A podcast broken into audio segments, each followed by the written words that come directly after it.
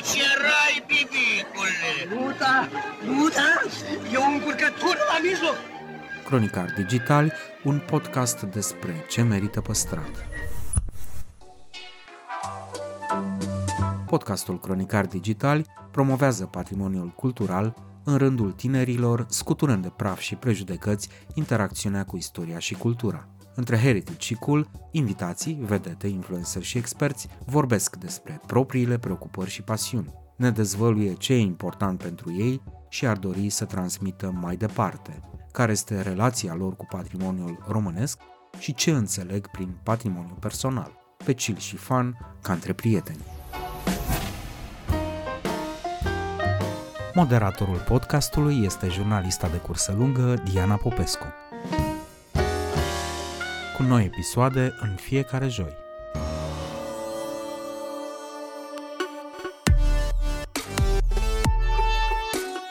Dan Teodorescu povestește despre începuturile sale în lumea muzicii, ni-l descrie în amănunt pe puștiul care a fost cândva.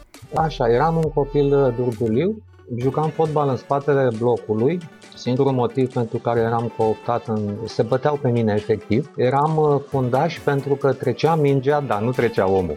Și ne lămurește dacă muzica l-a transformat într-un mare cuceritor. Aflăm cum stau lucrurile cu baladele taxi, pe care s-a plâns masiv în România, și cum te poate scăpa de necaz hazul altora. Un interviu de colecție în rubrica Patrimoniu Personal. Salutare tuturor! Invitatul meu de astăzi este un cetățean pe care îl cunosc de multă vreme, dar în legătură cu care mai am destule semne de întrebare și uh, sper să lămurim diverse mistere în ceea ce îl privește împreună astăzi. Dan Todorescu, bun venit la Cronicar Digital! Să rămâna Bună ziua, doamnelor, respectiv domnilor. Vă spun eu, are din ce în ce mai multe semne de întrebare, pe măsură ce trece timpul, că păream normal acum vreo 20 de ani când ne-am cunoscut.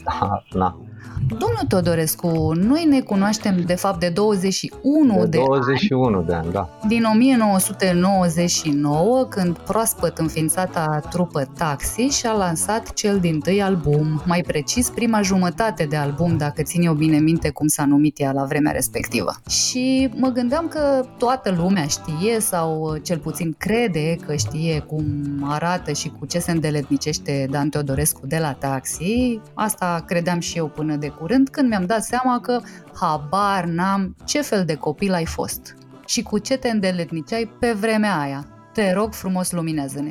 Aș pleca de la ce ai spus puțin mai devreme, că am fi lansat, zici tu, o jumătate de album în 1999 și ai spus, dacă țin eu bine minte. E, reușita acestui interviu depinde strict de tine, că dacă tu nu ții minte ceva, deci în niciun caz nu ne putem uh, baza pe memoria mea. Amintirile mele, doamne și domnilor, sunt aproximative, deci ce o să vă povestesc eu în continuare, e posibil să se fi întâmplat, dar este la fel de posibil să nu se fi întâmplat. În urmă, sunt amintirile mele, poate că am mai lucrat la ele, e posibil, cine să mă contrazică, cel puțin în momentul ăsta, poate ulterior. Cum am, care era întrebarea, ce fel de copil am fost? Da, uh, da, ce, da. ce făceam în, în copilărie? Eu arătam gras și mi-aduc aminte că mâncam. Asta. Și citeam în timp ce mâncam. Acum pentru că mănânc mai puțin, automat citesc mai puțin, din păcate. În fine, da, asta, cam asta făceam. Eram, uh, hai să nu fiu foarte aspru cu mine, eram grăsunel. Durduliu? Durduliu, durduliu, cu ochelari, visul oricărei uh, fete în clasele 1 8, că poate o să mă întreb cum m-am descurcat. Nu m-am, nu m-am descurcat în niciun fel, și, dar, dar în liceu a fost chiar mai rău. Pentru că în liceu, cum spun, chiar aveam nevoie să, aș fi avut nevoie să mă descurc, dar nu, nu.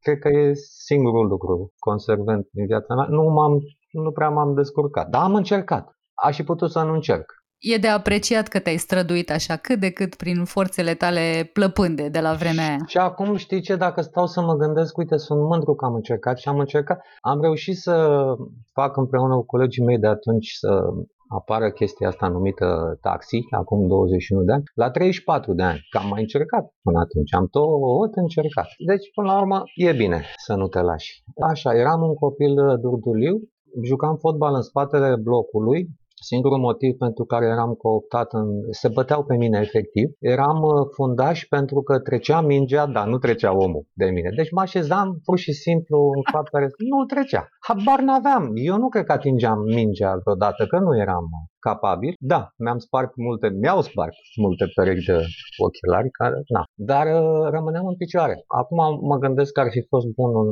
rugby, un ceva, ca să-mi demonstrez cu adevărat calitățile. Un sumo? Da. Un sumo, eventual ceva de asta, jucam spatele blocului în nu mai există spatele blocului meu. Acum acolo este mult asfalt și o clădire foarte înaltă și multe mașini. Au dispărut uh, multe lucruri din copilăria mea începând cu mine. da. Copiii din ziua de azi au șanse să fie chiar și mai durduli decât tine pentru că nu mai au nici măcar locul ăla de joacă de pe vremuri. Apropo de, de lucruri nu foarte vesele, cei care te cunosc știu că ești uh, genul, uh, cum să-l numesc eu, atletic prin excelență ești uh, ipohondru, ai tot felul de haine pe tine până și vara când toată lumea nu știe cum să scape mai repede de ele. Ești cunoscut pentru uh, îndelunga ta relație cu răcelile și cu durerile de gât. Uh, înțeleg că ai fost un, uh, un sportiv uh, încă de mic. Ce fel de adolescent ai devenit? În primul rând, mi-aș permite să te contrazic. N-aș spune ipohondru. Eu, ca orice om pe lumea asta, am, am și eu niște, niște bucurii, niște pasiuni nu știu, mă gândesc că ție îți place să te duci într-un magazin de habar n-am ce îți place ție, îți plac, nu cred că te-am prins pe tine bine, nu ești relevantă, dar chiar și tu care ești atipică, spuneți că îți place să te intri într-un magazin de habar n-am, de, de, de, de decorațiuni interioare. De decorațiuni interioare. Iată, vezi, știam eu că ajung până la urmă cu ajutorul undeva, unde trebuie. Și, e, cum intri într-un magazin de decorațiuni interioare și te bucur, și intri într-o farmacie și mă bucur, înțelegi? Și eu chiar întreb, bine, sunt niște doamne oameni care mă cunosc de mult și când le întreb, ați adus ceva bun? Înțelegi că nu știi niciodată când apare pe mentolat, pe mai rafinat. Pentru că am un început de chelie, un început de burtică și un început discret de piatră la vezică. Mare dreptate am avut un sfârșit, e un început. Oh, oh, oh, oh, oh, oh, oh. Doamne, mi-aduc aminte pe la 14-15 ani, clasa 8 și primul an de liceu, cam așa mă duceam iarna la piscină. Eu știu What? că asta pentru cei care mă cunosc este o bombă. Este o bombă pentru mine acum, deși știu că am făcut chestia asta. Mă duceam iarna la piscină, la sfârșit făceam un duș rece. M-am stricat. M-am stricat uh, înainte să dau treapta a doua, pe vremea aia, pentru cunoscători. M-am stricat, m-a apucat o criză de frig într-un tramvai la un moment dat și de atunci am rămas uh, de fel. E frig. Eu consider că sub 21 de grade începe frigul. Mie mi-e frig sub 24 ca să fiu cinstit, dar am zis să fiu bărbat. Asta este. M-am defectat iremediabil pe la 16 ani. Înțeleg că până atunci erai cât de cât uh, rezonabil. Voiam să te întreb apropo de asta, care a fost relația cu ai tăi? Erau încântați că te-au, uh, te-au răsfățat, te-au ținut în puf, uh, din potrivă, au ținut să ai o educație strictă. Cum a fost treaba? Și una și alta. Au fost efectiv încântați să mă aibă, m-au iubit foarte mult și în același timp am avut parte de o educație, este, mă rog, severă. Trebuia să învăț să fiu cu minte, da, ni fi cu minte, o tot aud pe mama, Dumnezeu să o odihnească, nu mai citi la masă. În fine, am fost un, uh, un copil cu minte. Din clasa doua până între a opta. În clasa întâi uh, știu că povestea mama că se plângeau profesoarele că nu sunt atent, pentru că nu aveau ce să mă... Eu venisem de acasă cu scrisul, cu literele, cu asta, adică ce se făcea în clasa, știam. Și nu mă interesau. După aia mi-a trecut și am luat uh, premiul întâi trebuie să mă laud și eu cu ceva. Cu asta mă laud. Perioada clasa a doua, clasa a opta. Am la premiul întâi în fiecare an și am fost comandant de detașament. Mulțumesc, mulțumesc foarte mult. Zici tu ceva? Am fost comandant de unitate, e ok. Aoleu, cu cine m-am nimerit? Bă, da, N-am ajuns până acolo. Nu știu ce să mai... Mi-ai, ai, ai ruinat acest uh, interviu. Mi-ai, mi-ai stricat... Bă, aveam și o părere bună despre mine în calitate de copil. Sau ca copil.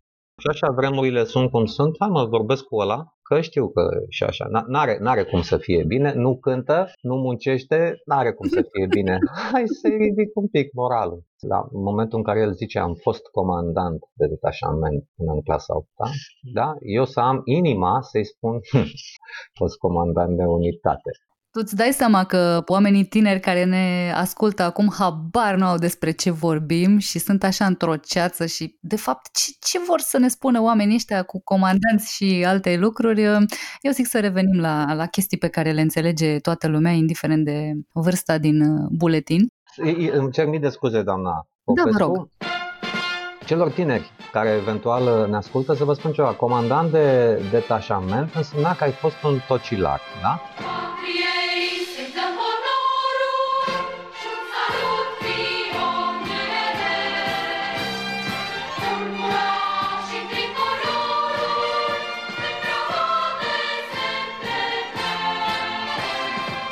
Comandant de unitate, băi, ai fost un tocilar ordinar, nenorocit, nu te iubea nimeni, nimeni din, din toată școala aia, ca să știți. Da, în, în ce hal am ajuns, domnule, mm-hmm. deci uite-te și tu, pe mâine cui a da. ajuns cultura.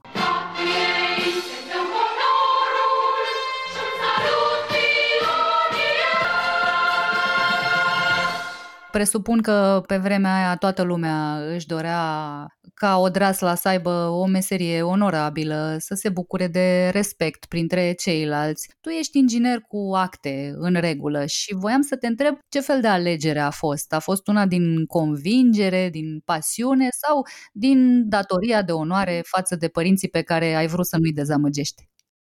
A fost una din, din convingere. Din convingerea fermă că nu trebuie să fac un an și jumătate de armată. Deci asta e foarte clar acum dacă mai din, din convingere. M-am dus la facultate, surprinzător am reușit să și intru. Și mai surprinzător decât asta este faptul că am terminat facultatea, bine și reciproca e valabilă și ea m-a terminat pe mine. 5 ani de TCM, nu că am rămas eu, atâta se făceau 5 ani.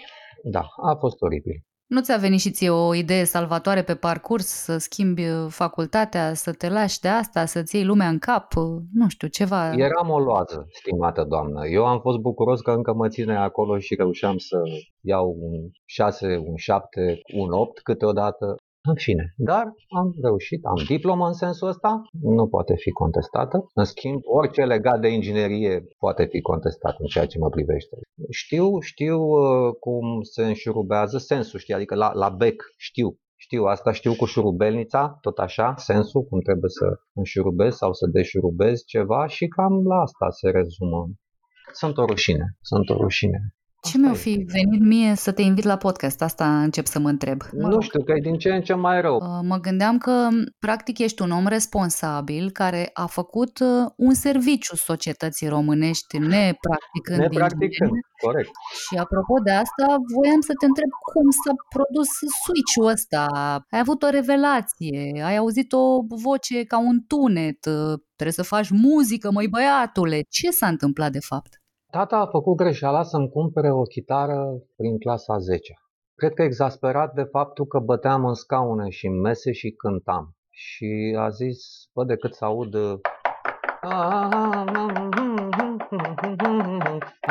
mai bine iau ceva să fie totuși cu armonie, cu un pic de muzică. Poate o reuși să scoată niște muzică din chitara aia, că din corzile vocale e clar că nu. Și asta a fost. Am făcut și o trupă în liceu, se chema Rev.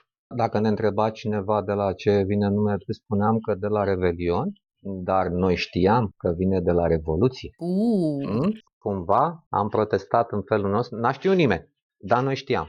Și uh, am luat, am reușit să luăm premiul întâi la cântarea României, secțiunea rock. Ei bine, exista așa ceva pe vremea cu o piesă intitulată Alb. Care era întrebarea ce am făcut, nu mai știu.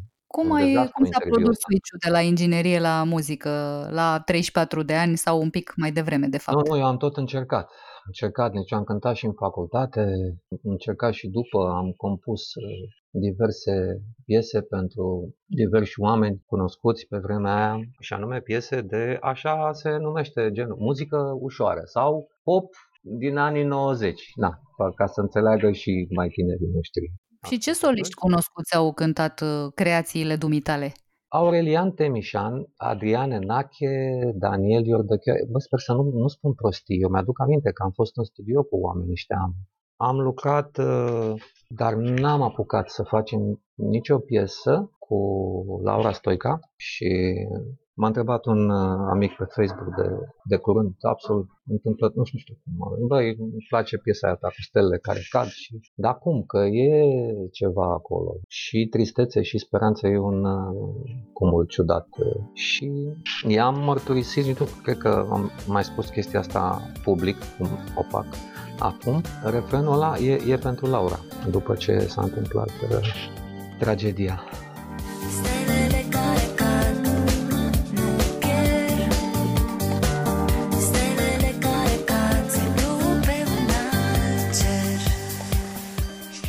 Zi tu ceva acum.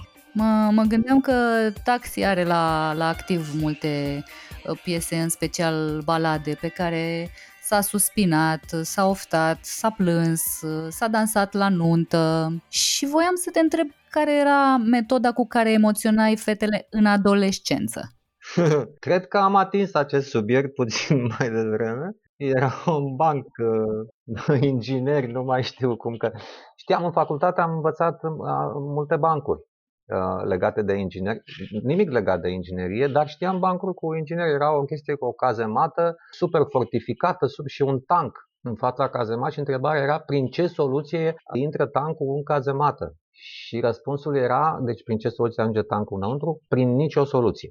E, plecând de la asta, prin ce metodă am cucerit eu domnișoară? Prin nicio metodă. Și am vrut să dau mai departe și am oftat și am suspinat și am plâns și de-aia am făcut toate piesele alea. Sunt cumva venite din, din frustrarea adolescentului care, să spun eu, o, o metaforă absolut imbecilă, dar na, care n-a ajuns la struguri și am făcut piesele alea ca să dau mai departe, doamna Popescu, și oftatul, și suspinatul, și plânsul, să se bucure și alții de ele.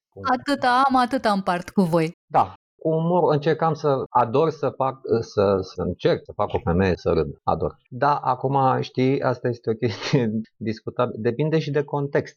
Depinde și când o faci să râdă. Când sunt anumite momente în care nu e bine să râdă. Când te-a salvat ultima oară umorul dintr-o situație antipatică? Habar n-am, dar mi-aduc aminte când m-a salvat umorul altuia. Mașina la stop se face verde, era o coadă așa aveam până la verde, trec de semafor, ajung aproape de intersecție, în momentul în care îmi dau seama că încep să vină aia din stânga și din dreapta, se făcuse roșu. Și îi deranjam cumva și zic, hai să, dacă, mă rog, sunt un bou, asta e, e clar, dar zic, dau un pic cu spatele ca să nu-i jenez pe ăștia. Am dat un, un pic cu spatele fără să mă gândesc că nu eram singurul bou, mai era unul în spate și s-a auzit, na, cum se aude, bufnitura, buf, a, așa m-am dat jos, domnule, îmi cer scuze, sau... era un domn foarte mare, dar mare. I-am zis să-mi spuneți ce trebuie să fac, cât vă datorez, ce să vă dau, că, sunt, că asta e, am greșit și să fac. Și mi-a zis uh, cu o voce foarte, foarte gravă și cu niște joase, era bas bariton. Bă, tu nu cânti la taxi, mă? Ba da, eu bucuros, zic, mai construit. Păi ce să-mi dai tu mie, mă, săracule? Da, era vreo Delia, vreo Carla's Dreams ceva. Ce era, stai liniștit. Vezi, mă, am meritat, mă, să te ții și să încerci să faci o trupă, că uite, lovești pe unul și scapi. N-ai muncit degeaba. N-ai muncit degeaba atâția Uite. Uite că am râs împreună.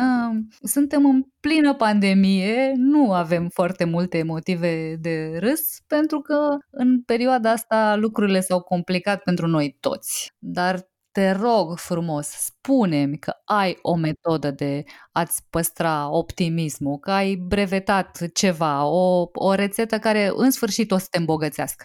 Păi, îmi pare rău, trebuie să te dezamăgesc. Din nou? Din nou, n-am, n-am Diana, n-am... Uh, și sunt niște zile tâmpite, mai puțin asta. Asta e foarte frumoasă că vorbești. nu, e, e rău.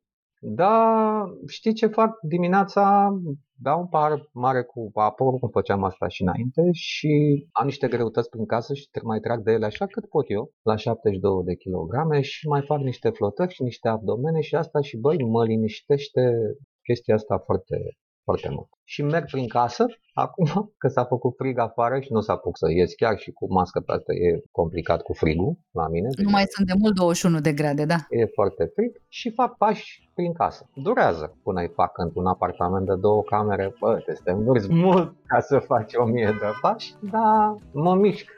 Păi, domnule, ce să zic, uh, succes la pași și la ținut uh, mansarda în condiții rezonabile. Rezonabile, da. Și îți mulțumesc tare, tare mult pentru, pentru discuția de azi. Eu îți mulțumesc și sper că data viitoare când ne vom auzi să ne și vedem și să ne și îmbrățișăm. A, bine ar fi. Da, Doamne ajută.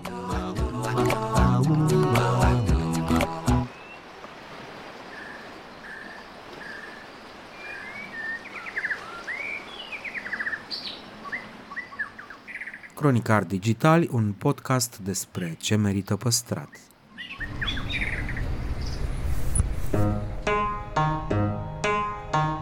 Ești pe o stradă uluitor de frumoasă, plină cu clădiri istorice în care visezi să locuiești sau măcar să mergi la job. Brusc, dai de o ruină sau de un bloc nou total ne la locul lui. E realitatea din România pe care mulți oameni se străduiesc să o schimbe. Urmărește rubrica Cine ascultă o casă, finanțată de Ordinul Arhitecților din România, prin timbrul de arhitectură. Află vești bune, povești cu case și zone ascultate și puse în valoare. La final puneți o dorință. Să le fotografiezi, să devii proprietar de casă veche, să te implici când în cartierul tău se pregătește o construcție anapoda?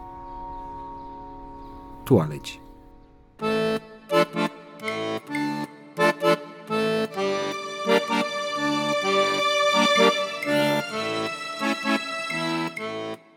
Arhitectul Vlad Rusu povestește cum și-a recâștigat Clujul, unul dintre monumentele cu povești care se întind pe secole întregi. Ne învață și care este abordarea justă a clădirilor de patrimoniu pentru ca ele să se poată întoarce în circuitul public. Dar nu printr-o muzeificare, deci nu prin a-l restaura extrem, extrem de corect sau doar corect, și a-l lăsa într-o, într-o formă înghețată, ci să-i dai viață prin niște lucruri care să, să-l facă atractiv și să devină parte nu, din, din oraș. Avem destule situații în care clădiri care au fost restaurate impecabil, dar care nu și-au uh, validat uh, scopul uh, proiectelor și care sunt în semi-interes, să spun, pentru, pentru public. Deci cred că contează și asta e provocarea. Cum ești respectos și îmi restaurezi într-o formă respectoasă, dar cum reușești și să investești cu un suflu nou, cu o folosire nouă a acelei clădiri sau acelui turn, în cazul nostru, în așa fel încât el să devină folosit și dorit de public.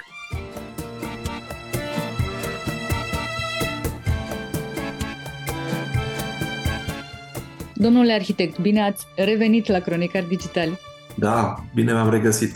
Aș vrea să vorbim despre un um, proiect special pe care l-ați avut la Cluj și anume Turnul Pompierilor, care s-a cerut um, refăcut, reabilitat, reintrodus în circuitul public și din câte știu ați câștigat un concurs internațional de soluții pentru reabilitare. Și mai întâi de toate aș fi vrut să știu ce anume v-a determinat să participați la acest concurs. Da, în 2017 a fost organizat acest concurs. A fost primul, după o lungă pauză de aproape 10 ani, în care în Cluj nu s-au organizat concursuri uh, prin uh, aportul Ordinul Arhitecților din România. Și după foarte mult timp am avut ocazia, în sfârșit, să se organizeze o competiție serios uh, cu jur internațional, cu o temă foarte bine fundamentată.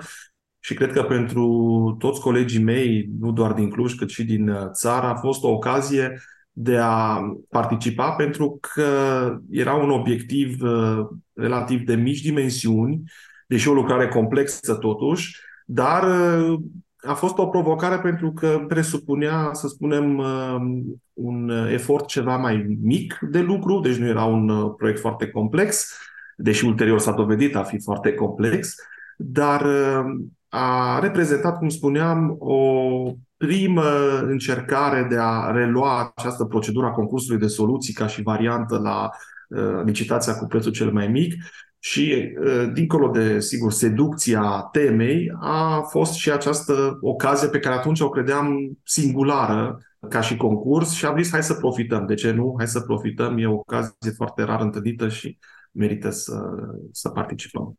La început ați propus un anumit număr de lucrări, v-ați stabilit un termen, uh, durata lucrărilor era uh, estimată undeva la 8 luni, din câte știu.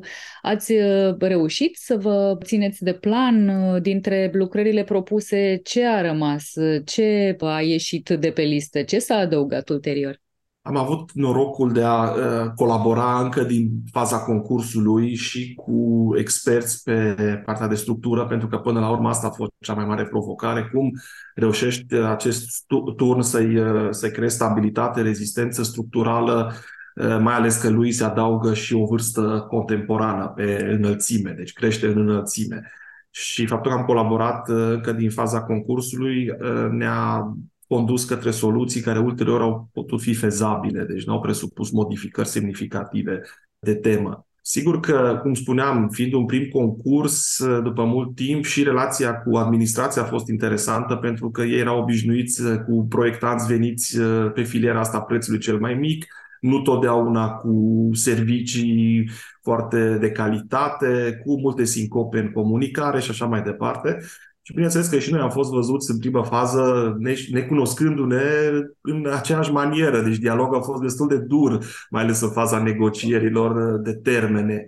Și am avut la dispoziție nici mai mult, nici mai puțin de șase luni. Deci a fost extrem de puțin, ținând cont că un astfel de proiect, care este monument categoria A, deci de importanță națională, a avut nevoie în prima, în prima fază de studii de fundamentare. Da? Deci studiu istoric, studiu de parament, studiu de rezistența materialelor uh, și așa mai departe, studiu biologic. Deci uh, extrem de multe uh, sondări înainte de a lua niște decizii constructive și tehnice.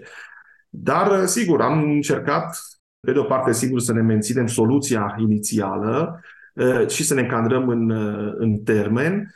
Uh, și acest lucru se vede și consultând, de fapt, planșele din cadrul concursului, da, acele randări pe care noi le-am prezentat și după aceea, sigur, le-am confruntat și cu pozele realizate ulterior, după, după oprirea, după terminarea șantierului și ele sunt destul de asemănătoare. Deci, cu alte cuvinte, ne-am străduit să nu facem modificări semnificative. Deci s-a păstrat destul de mult din esența soluției conceptuale de la început. Este recognoscibil uh, turnul. Spuneați mai devreme, pomeneați de uh, ceea ce se numește studiu biologic și mă întrebam ce presupune el. Păi, studiul biologic presupune tot ce înseamnă partea asta de mm, elemente constructive care pot să fie afectate de diverse ciuperci, de diverse mm, elemente Uh, chimice care să afecteze în timp stabilitatea și rezistența acelor elemente constructive. Și se face pe baza unor sondaje, se iau probe din uh, clădirea respectivă, deci aproape ca un diagnostic, să spunem, pentru un corp uman. Da? E cam același uh, principiu. Ați avut surprize plăcute sau neplăcute în urma acestor studii? Vă așteptați la ceva și ați găsit altceva? Da, a fost sigur că da, au fost o, la o astfel de clădire totdeauna surprizele apar și nu totdeauna sunt cele plăcute, dar am avut parte și de, de unele, să spun, inedite. Dintre cele mai neplăcute a fost faptul că am constatat prin sondajele care s-au făcut în uh, zidul de piatră al turnului, care măsoară undeva la 2 metri lățime la bază și undeva la un metru mai, mai spre cornișă.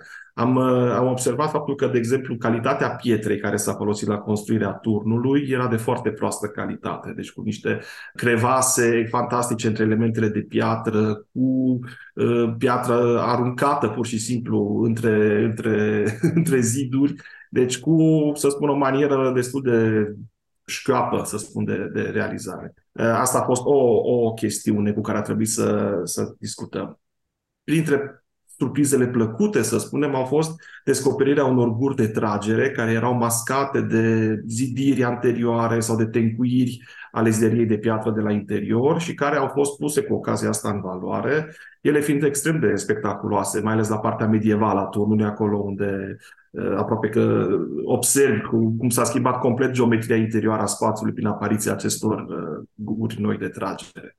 Pentru cine nu știe mai multe despre acest monument, pentru oamenii care nu sunt din Cluj, care e până la urmă povestea turnului pompierilor?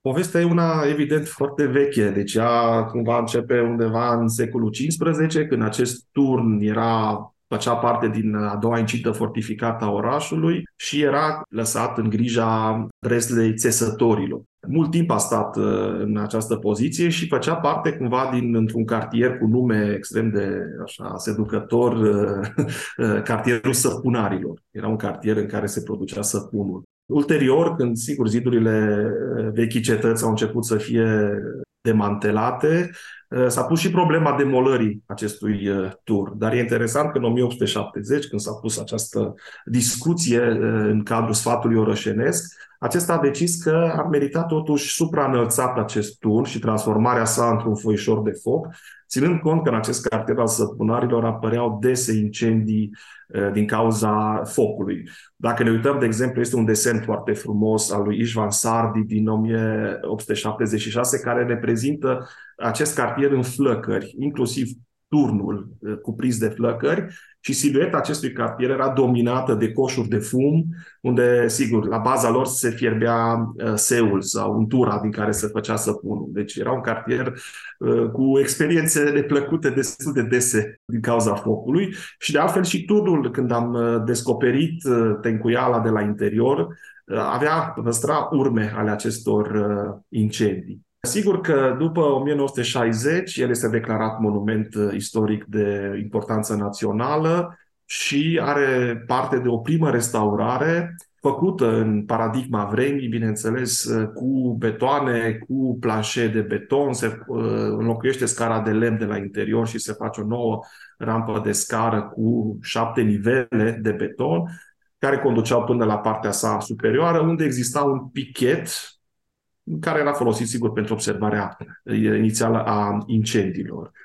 Uh, ultima, să spunem, intervenție notabilă are loc în 1985, când partea superioară, acest pichet al turnului, uh, este înlocuit cu o piramidă de sticlă, care urma să adăpostească și așa adăpostit, de fapt, pentru câtva timp, un observator astronomic, cu o lunetă prin care, sigur, decidenții de la acea vreme uh, își echipuiau că vor vedea bolta înstelată. Problema era că, fiind în mijlocul orașului și dat fiind lumina, iluminatul public, uh, nu se putea observa această boltă. Sigur că această amenajare a fost la pachet și cu inițierea unui muzeu al astronomiei, care a funcționat în anii 80, dar, cum spuneam, scopul său inițial de observator astronomic nu a dat roadele scontate la, la momentul acela.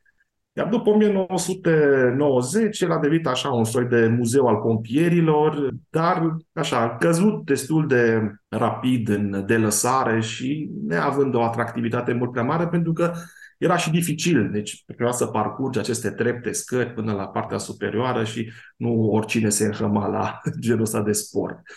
Așa că în momentul inițierii concursului 2017 el era așa, într-un soi de abandon și risca, sigur, să se deterioreze și să reprezinte un pericol pentru, pentru trecătorii din jurul său. Cam asta e așa pe scurt istoria turnului. Prin ce metode, prin ce strategie v-ați propus să-l faceți mai atractiv uh, acum? Păi, în primul rând, să-l facem mai accesibil. Și asta a fost cumva și o cerință de temă a concursului, care cumva invita concurenții să se gândească la strategii de a aduce lumea sus în punctul de belvedere într-o metodă cât mai facilă și, sigur, indica și o soluție, o soluție de introducere a unui ascensor. Astfel, sigur, puteau toate categoriile de utilizatori să ajungă în vârf, de unde, bineînțeles, uh, atracția principală este faptul că ai o panoramă de 360 de grade asupra orașului, asupra centrului istoric, se vede foarte frumos toată silueta Clujului cu turnele bisericilor și ai o imagine de ansamblu, adică poți să citești orașul foarte, foarte bine. Uh, din acest punct de vedere, sigur, ne-am propus și noi introducerea acestui ascensor și care, uh, sigur, te conduce într-o strategie de vizitare a turnului la punctul său de belvedere, unde am amplasat și o machetă a centrului uh, istoric, în așa fel încât să compari și să poți să te orientezi foarte ușor în realitate, dar și într-o realitate, să spunem, uh, a machetei, care conservă cumva o imagine uh, constantă a acestui centru. De unde, sigur, după această survolare a panoramei, gravitațional, pe trepte, pe o rampă de scară care înconjoară caja liftului, poți vizita uh, cele trei vârste. Deci vârsta modernă, care mai are un uh, nivel închis, un nivel panoramic cu sticlă, unde pot să ajungă și persoanele cu dizabilități. Și mai jos, sigur, după aceea, uh, nivelul de secol 18-19, cel în care s-a creat acea supraînălțare devenit turn al pompierilor și la bază, când ajung, sigur, vizitez cea mai veche vârstă, cea a vârste medievale, da? cea mai interesantă până la urmă cu acele guri de tragere și cu zidăria de piatră expusă.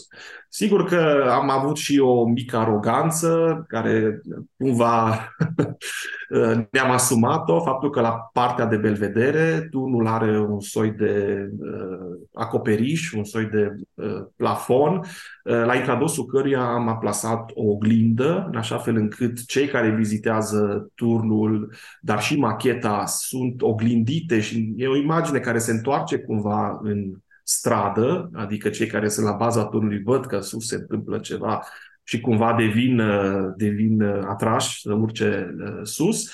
Uh, dar și pentru cei care se află la punctul de belvedere, e o reflexie a lor, bineînțeles că e așa o nebunie a selfie-urilor din acest punct de vedere, dar cumva uh, o, am plasat-o și în, în ceea ce înseamnă vârsta asta contemporană a turnului, care știm, ideea asta de narcisism virtual nu este extrem de de prezentă și de ce nu face parte din, din contemporan și din modernitatea cu care am zis să operăm uh, pentru această a treia vârstă. Practic ați transformat un uh, monument care la un moment dat părea perfect uh, abandonabil într-un monument perfect instagramabil. Așa Pentru... este, dar trebuie spus că vârstele patrimoniale, deci vorbesc de vârstele istorice ale turnului, au beneficiat de toate rigorile restaurării unui astfel de monument. Deci aceste mici aroganțe s-au întâmplat doar la nivelul vârstei contemporane. Au fost așa un, un bonus. Da, turnul uh, este supranumit uh, turnul celor trei vârste, dar uh, mie mi se pare că i-ați dat deja o a patra, o vârstă a viitorului, pentru că de acum înainte e uh, interesant pentru um, altă generație, are toate șansele să rămână interesant vreme bună de acum înainte. Din câte știu, există și această miză culturală a locului, adică există posibilitatea de a se organiza aici mici expoziții permanente sau temporare, mici uh, proiecții video, pe casa scării cel puțin. Uh, cam cum, uh, cum ați văzut lucrurile din, din perspectivă culturală, expozițională, ca să-i spun așa? Așa este și deja de când a fost inaugurat din iarna anului acesta, undeva din ianuarie-februarie, Turnul a găzduit o serie de evenimente. Într-adevăr, dimensiunile salele interioare nu permit expoziții de amplă dimensiune, dar Eh, se pot organiza eh, tot soiul de lucruri. De altfel, caja liftului, pentru a nu fi o, doar o cajă banală de ascensor, am gândit-o cu o serie de nișe, un fel de diorame luminoase care permit expunerea diverselor uh, expoziții de mici dimensiuni. De altfel, noi am început chiar la inițierea turnului cu o expoziție realizată de uh, cei de la Departamentul de Grafică din cadrul Universității de Artă și Design, care și-au imaginat prin diferite tehnici de grafică uh, vârstele turnului în contextul vârstelor orașului și a fost o experiență extrem de inedită. Studenții au lucrat, chiar ne-am dorit să colaborăm cu cei mai tineri în a vedea cum realizează ei relația asta cu turnul și cu, cu orașul. Dar, uh, sigur, este posibil, turnul este dotat uh, inclusiv pentru uh, proiecții la interior. Și chiar ne-am dorit și am tot recomandat operatorului care acum gestionează acest program curatorial chiar să lanseze competiții de artă contemporană care sunt foarte inedite și interesante pentru că aceste dimensiuni reduse și repartiția spațială pe verticală Eh, sunt constrângeri care se pot transforma în expoziții extrem de inedite și extrem de senzoriale. Deci eh, are foarte multe ingrediente din acest punct de vedere și eh, sperăm ca, ca aceste lucruri să se și întâmple cât, cât de curând. Mă gândesc că turnul uh, ar putea fi valorificat uh, nu doar la interior, ci și la exterior. Uh, știm foarte bine cât de la modă și de apreciate sunt proiecțiile în, în zilele noastre. Poate că și exteriorul lui ar putea la un moment dat să, să ajungă așa un canvas pentru cei care lucrează cu video, cu lumină, cu culoare. Oamenii care se ocupă de proiecții, sigur, ar putea să-l îmbrace la un moment dat cu o ocazie oarecare în, în niște lucrări efemere, dar uh, de, de impact. Da, sigur, de ce posibil. De altfel, iluminatul turnului permite diverse scenarii de iluminat în funcție de diverse zile asociate cu diverse evenimente, fie culturale, fie, nu știu, de orice tip, turnul prin culorile pe care le poate lua ca și iluminat poate să răspundă diverselor teme ale zilei sau ale săptămânii sau ale lunii, în fine, de sigur, de eveniment. Iar partea superioară, fiind deschisă, permite iarăși acolo organizarea de mici, sigur, mici uh, evenimente, concerte de mici dimensiuni. La un moment dat uh, știu că treceam fără să știu, era un DJ care era la partea superioară și cu tot arsenalul pe care îl avea la dispoziție acolo, platane și alte lucruri, punea muzică și era inedit, adică o chestiune pe care nu o vezi în fiecare zi un DJ așa la înălțime, la propriu. Mai da. există în Cluj uh, alte turnuri care așteaptă tratamente similare? Din păcate, nu foarte multe. Mai există, din cunoștințele mele, două turnuri care sunt uh, cumva așa, chiar și anonime pentru foarte mulți dintre clujeni. Este unul dintre turnurile care se află în curtea Facultății de Drept, pe strada Potaisa. Este un, cred că cel mai puțin cunoscut tur dintre cele existente păstrate. Se află în uh, proprietatea Universității Babeș-Bolyai, deci o proprietate publică și cred, sper să, să fie pus pe agenda restaurării și revitalizării, pentru că are și o relație foarte bună cu spațiul public. Deci uh, uh, nu e un turn la fel de înalt, e un turn din asta de câmp, să spun așa, deci nici de colț, nici nu e bastion, e doar un turn de câmp, dar este printre puținele păstrate și cu miză foarte mare pentru că e foarte ușor accesibil. Deci merită, merită avut în atenție. Și mai este un turn care face parte dintr-o uh, clădire achiziționată de Adrian Ghenie și care se află într-o casă pe care el o gândește, a gândit-o ca și centru de artă contemporană și cu ocazia restaurării casei și a mă rog, amenajarea acestui centru și turnul va intra într-un circuit de vizitare. Deci acesta este, să spunem, ceva mai fericit decât uh, cel anterior. Deci aceste două mai sunt, uh, să spun, uh, încă nepuse în, în valoare. V-ați înhăma din nou la, la o muncă similară dacă ați avea ocazie? Siguranță, pentru că genul ăsta de intervenții, genul ăsta de lucrări sunt cele mai interesante, cele mai provocatoare, pentru că cumva renunți uh, la a fi foarte arhitect, să spun așa, deci renunți la o anumită dorință de a, de a interveni într-un fel uh, foarte agresiv și mai degrabă încerci să descoperi, să înțelegi acea clădire, acel uh, patrimoniu cu care lucrezi și să îl pui în valoare, dar nu printr-o muzeificare, deci nu prin a-l restaura extrem, extrem de corect sau doar corect, și a-l lăsa într-o, într-o formă înghețată, ci să-i dai viață prin niște lucruri care să, să-l facă atractiv și să devină parte nu, din, din oraș.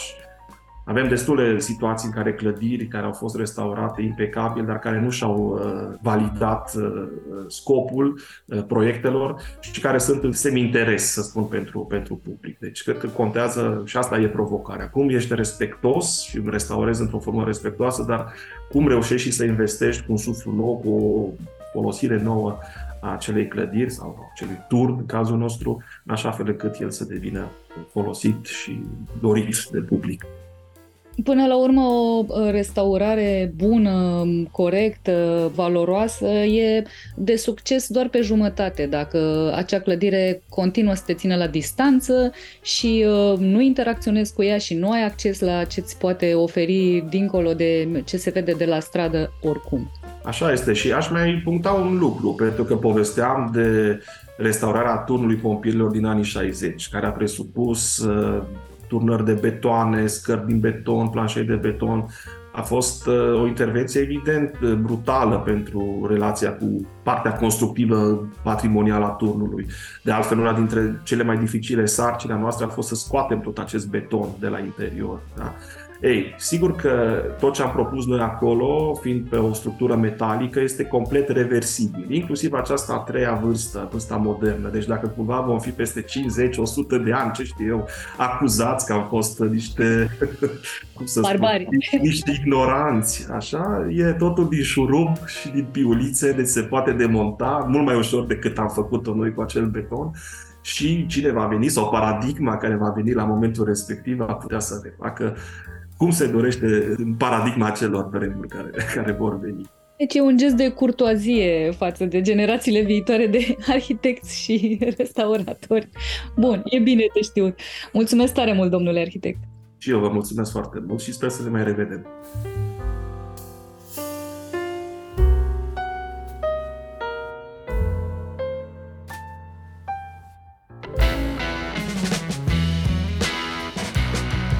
Cronicar Digital, un podcast despre ce merită păstrat.